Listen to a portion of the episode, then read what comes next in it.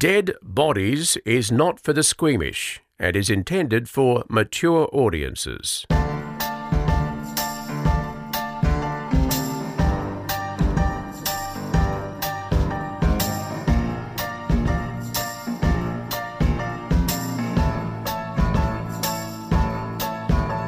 Well, hi there. My name's Dee Dee Dunleavy. And I'm Chanel Vella.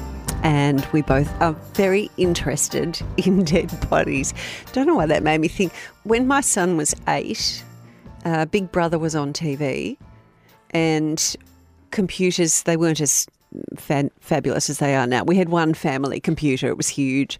The shared PC. That's right. And there was lots of stuff about, watch your children when they're on, they'll look up bad things on the computer. And so we just had the one family computer. We would all use it. And I was doing entertainment reports and I needed to look up something on Big Brother. So I've typed in, and you know how autofill happens? Of course. Mm-hmm. So I've typed big space B and up comes. No. Oh. Big boobs. Oh. What does that have to do with big boobs? Someone in the house had, so I've said to my husband, look, darling, no. He said, no, I swear to God it wasn't me. So I've said, LA, get in here, and asked the 8-year-old, and he said, yes, it was me. He said, but Mum, I'm interested. And how do you argue with that? Well, just like the people listening to this podcast, when someone finds in their podcast library and they'll say, why is there a podcast called Dead Bodies in there? I'm interested. No, I am. Well, this is very fitting because there has recently been a murder, and I won't go into which murder it was, but there has recently been a murder, and the murder had happened and the police were still at the crime scene. Yeah. And I heard in the newsroom that the aerials had come in and you could see dead body on it, and I immediately logged on to the computer. So do you get like pictures that we don't get to see? Well, we get a lot of dead body pictures and we have to blur the dead body. Yeah. But we can see the unblurred pics, and I could not log on fast enough to see dead body. Oh. Yeah. I zoomed. That's a terrible job. The person has to do the blurring of the dead bodies. And I always imagine it's worse than it is, because sometimes you can see the blurry version. Well, it was a man. And I go looking for the unblurred version. It was a man. Yes. And so where was he? He was, I'm trying to think of how I can do it without saying what case it was. He was outside. Obviously, yes. That's why we could see him. Yeah. But it looked like he was wearing a mask, and I don't know if that had something to, he was shot. Oh. I don't know if his face was weird because of the shooting, but he was just sitting there. It must be interesting to talk to, and we must do this one day, to the cameramen who have to shoot that, because... Well, you don't look away. We know that by now. Don't. I would look away. I mean, the journalist, the reporter can look away. Yes. But the cameraman needs to stay staring and fixed. Absolutely. And focused on it. It must stay in their brain. It's like when body bags come out of houses. We always use that shot. And I'm never traumatised by a body bag shot, but people are very traumatised by that. And I have to remember that sometimes. Yeah, no, a body bag doesn't bother me. And you know how terrified I am of a real dead body. On the trolley going into the back of a... No, van. I'm okay with that. And there's always like a little wobble to it just at the last minute. I call those vans meat wagons. Well, that's the jargon out on the road. Meat wagons here. Grotty lot. That's awful. What else do coroner's van? And what happens to that footage once you've looked at it? Well, it's still it stays in the system.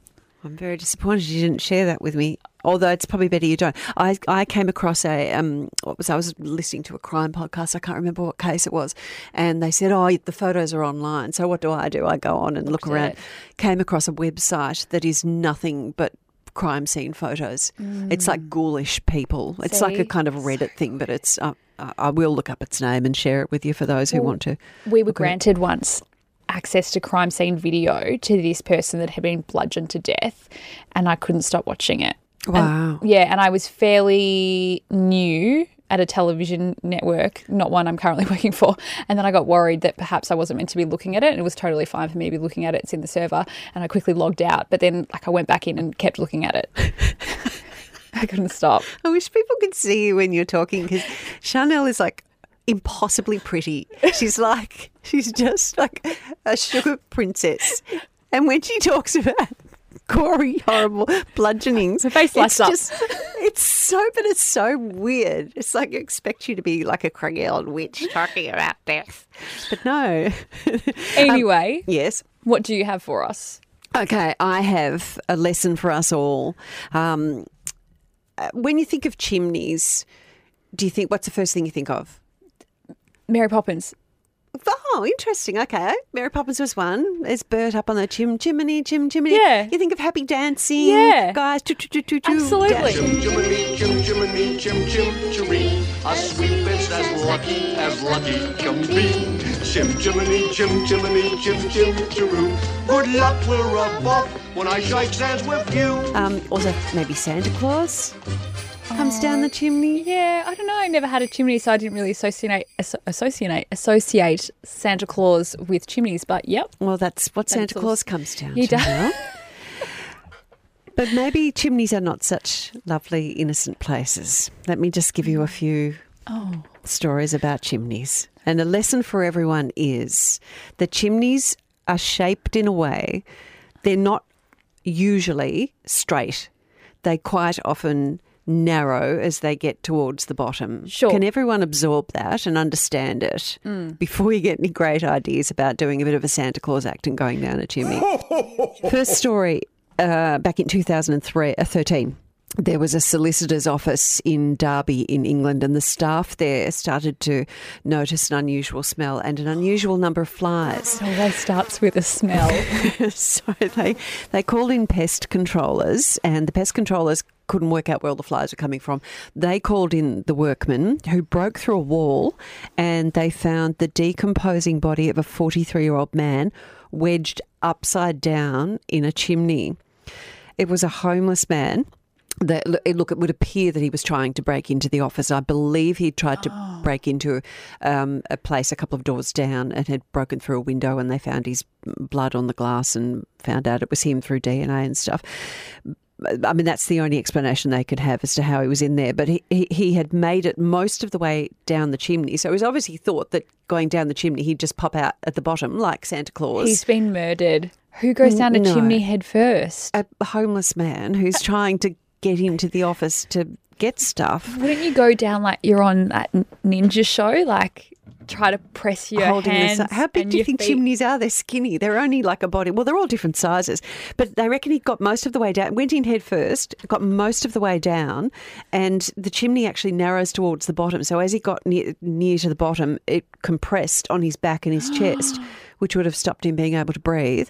And then his clothing would have stopped any air flowing back and forth.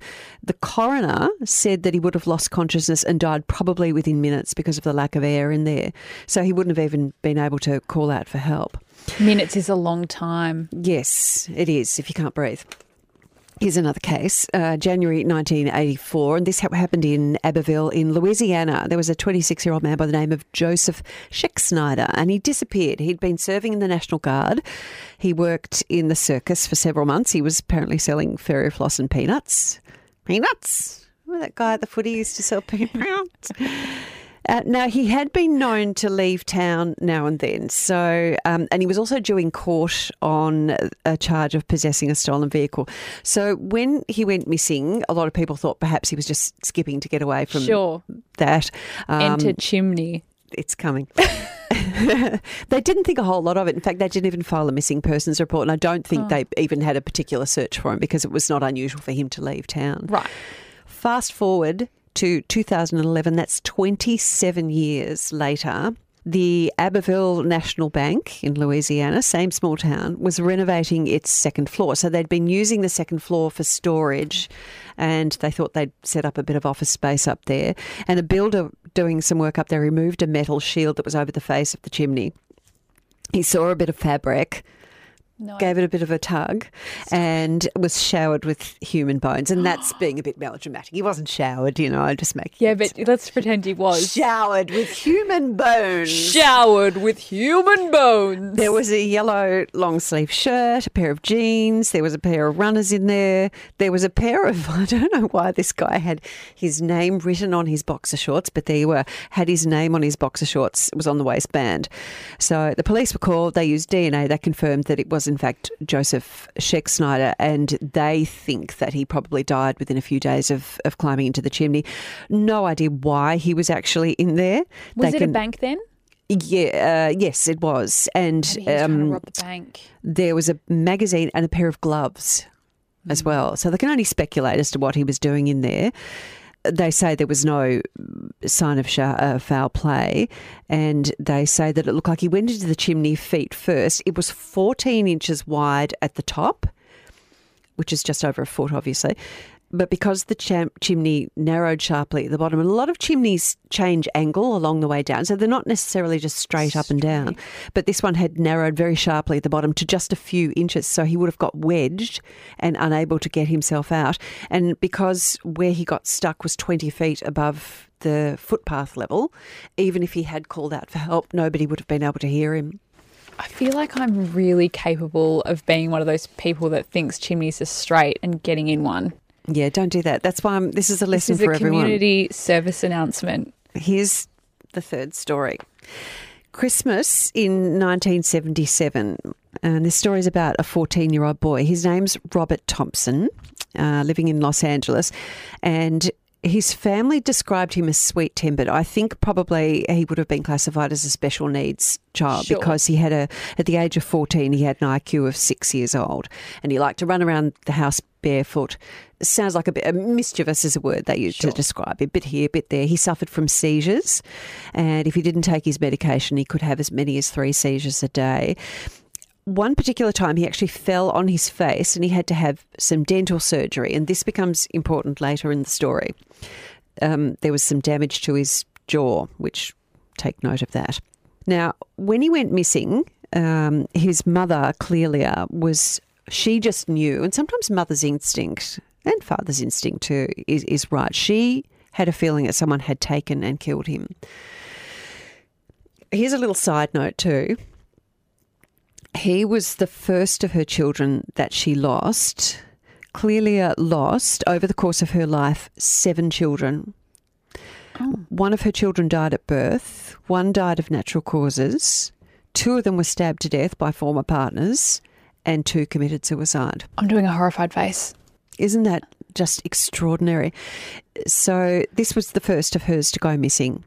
So as I said, it was Christmas Eve. It was a rainy night. The whole family was at the home. Everyone was around, all the kids. And there was one person from outside the house, a guy called Theodore Van Smith, who was known as Theodoric. He had been the boyfriend of one of the girls in the house. I think they'd broken up at that point, but he was known to the family. And it was said that he would play with the kids in the family, would take them out for hamburgers and drinks, and would sometimes take them away for short spells. Alarm bells. Yes. No red flag this time. Is that like a... We'll do it again. Okay. Red flag. The next morning, Christmas Day, of course, Robert was noticed missing, and the family thought that he would come home. He'd left his shoes behind, so they searched all around the neighbourhood and they found no sign of him. The other thing that nobody really noticed, because they were all looking for Robert, was the fact that Theodoric had also disappeared on the same day. So everyone was so concerned for Robert, they didn't particularly notice that Theodoric had gone. 8 years later, they still hadn't found Robert. February 1985, a 12-year-old Smith Thompson, who is the brother of the missing boy, Robert. Got you.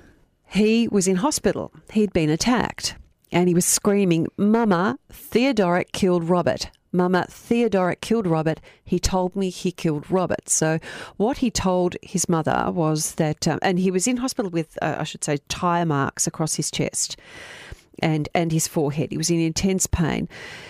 Police said that he'd been driven by Theodoric Smith to a dark alley and raped. And this little boy, Smith, said that Theodoric said to him, "If you don't make me feel good, I'm going to kill you just like I killed your brother Robert." So the kid did the right thing and told his mother what Theodoric had said.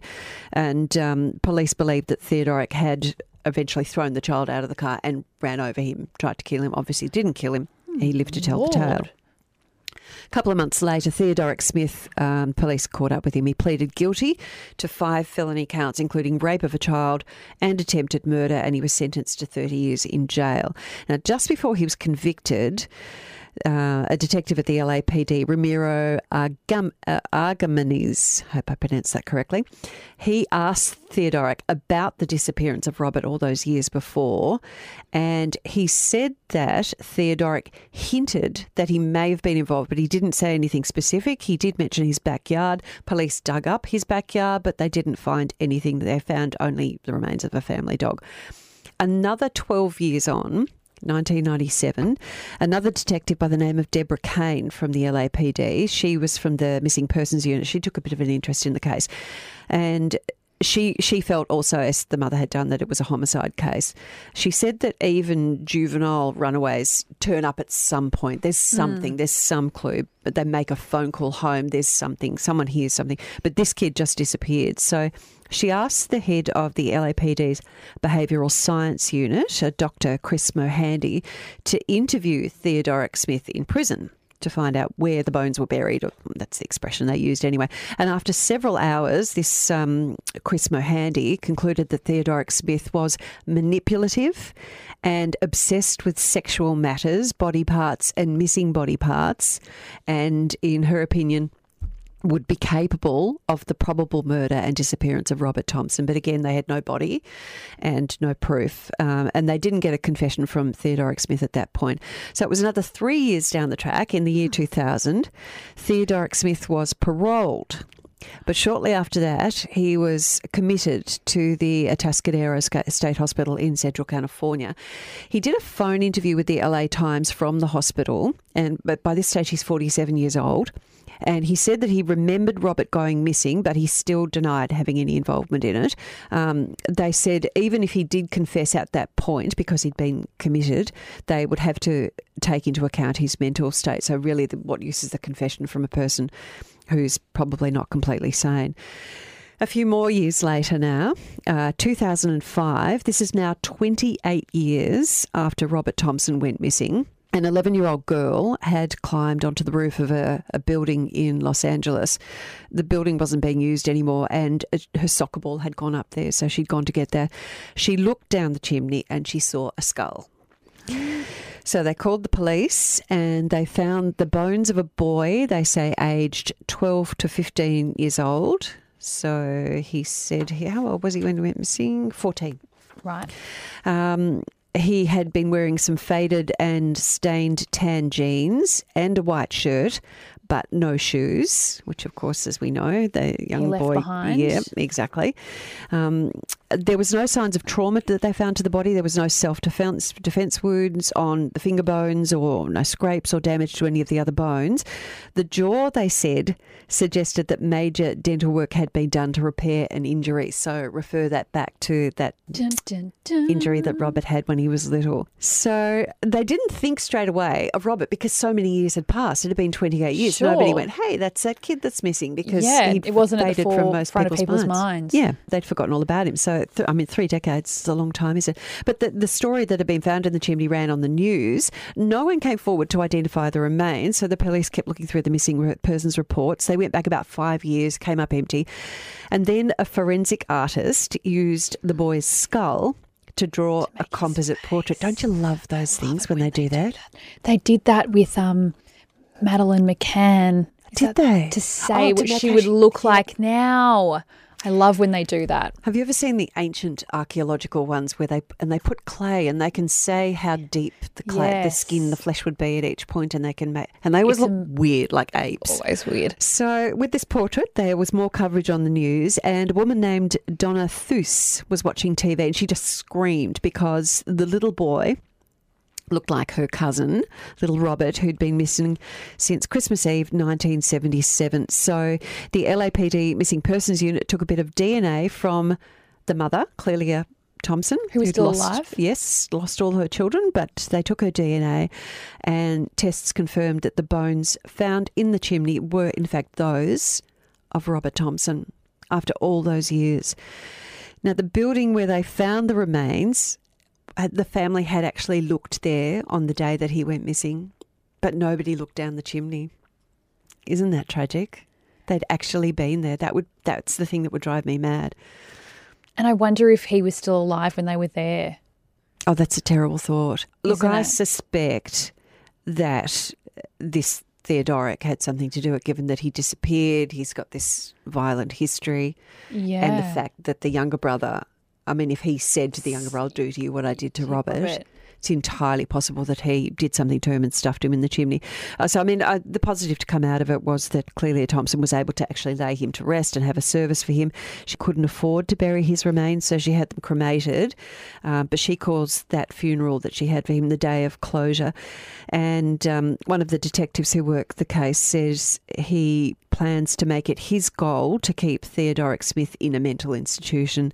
He said, "I think this is a homicide, but my problem is, can I prove it?" And they can't. That is always the most frustrating thing for homicide detectives, I think. There's cases in the news that you'll hear about where you're waiting for someone to be charged. Whatever happened with that, whatever happened with that. And a detective can be so sure that that is the person that did it, but can it be proven in a court?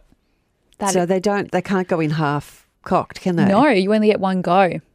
Yeah. So you just have to wait and wait and wait and wait and wait. You know, I just hope for this little boy. This is awful. I mean, he's dead, but I hope that he was not put in there while he was still alive, because that's more awful. I mean, terrible. Yeah. Because he would have been terrified. Yeah.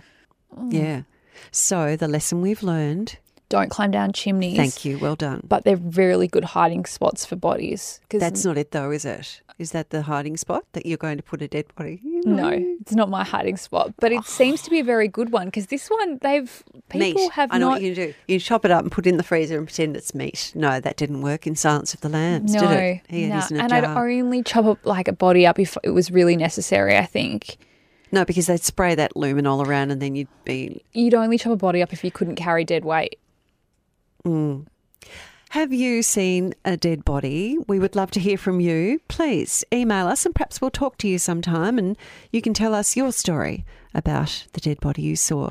It's deadbodiespodcast@gmail.com. Chanel, it's time we spoke to somebody who actually has seen a dead body. Of course, we ask you, have you ever seen a dead body? And you can email us your stories, deadbodiespodcast@gmail.com. And Peter's going to tell us what happened to him. Hi, Peter. Hi there, Dee Dee. So, Peter, how long ago was it that you came across your dead body? Look, it would be at least 15 years ago, Dee Dee. Around about Christmas time, and had to go to work early to check on the job. And we had some friends staying down from the country, and my wife wasn't too happy with me heading off, and I just promised to be quick, you know, and turn around quickly, and so I headed off very early, you know, crisp morning, clear as a bell.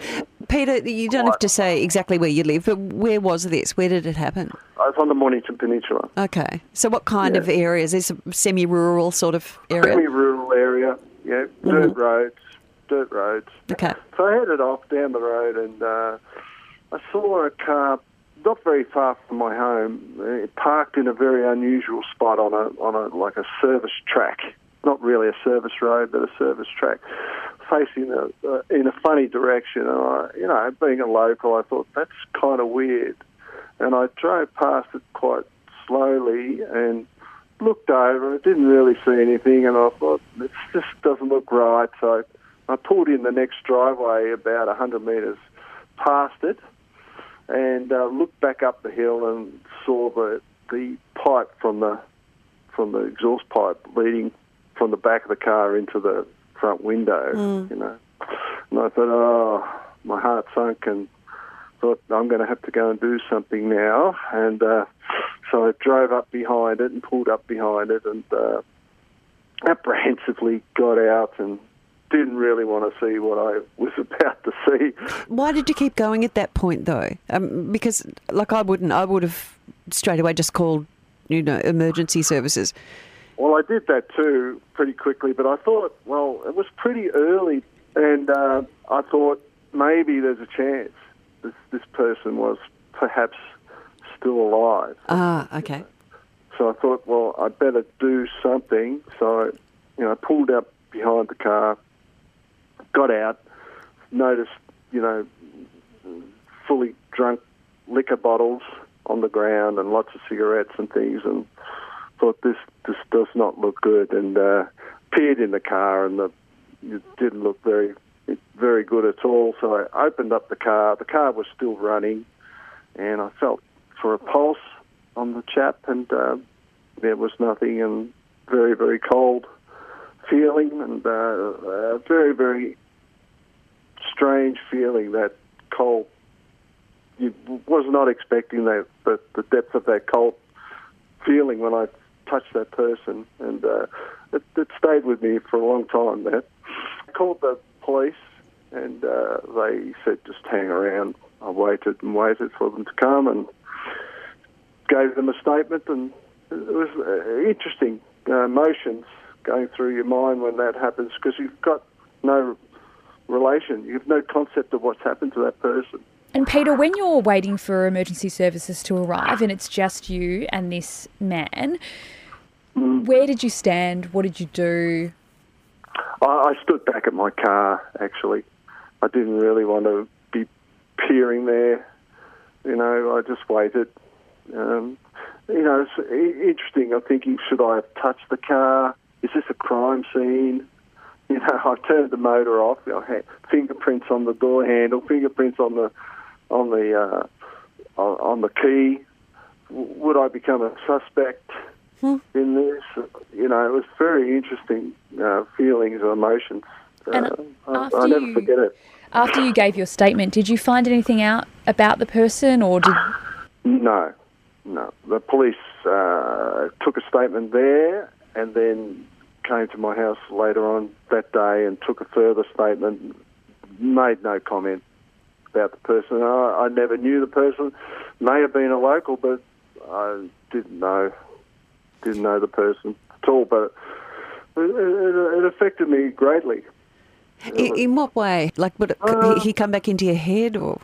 Oh, yeah, and just the fact that it was, you know, if someone, you know, passes, you've got some, they're either ill or, you know, they're going through some accident, you know, you have some closure with it. But when this occurred, there was no concept of what had happened. I wondered what had happened, what drove this person to do this. It was very interesting, stayed with me for a long time. Were you offered any sort of counselling by the police? No. That's interesting, isn't it? Because I think they routinely do that now. So you're saying this was about 15 years ago? Correct, yeah. And do you ever feel like that would be a useful thing to do? Oh, not now. I'm totally over that now. But, you know, it was very interesting at the time, Dee Dee, how I was greatly affected by it. And was that the only? Was that the, you know, the very first dead body you'd ever seen? Had you ever seen one before or after that? No, I have seen some before, you know, in more tragic circumstances than that. But well, I won't go into those. No, no need to do that. Well, Pete, thank you for sharing your story. It's just such an interesting thing. I mean, it terrifies me. I think. It's something you don't know how you would prepare yourself for. Like, I feel as though I would become physically ill or... It is really interesting, though, that natural instinct when you drove past the car and you just knew that something was off, and your natural instinct was to do a U-turn, pull into the driveway, sort of near Absolutely. It, and you were on from that moment. Absolutely. Just thought, there's something wrong. Yeah. Well, Peter, thank you for talking to us.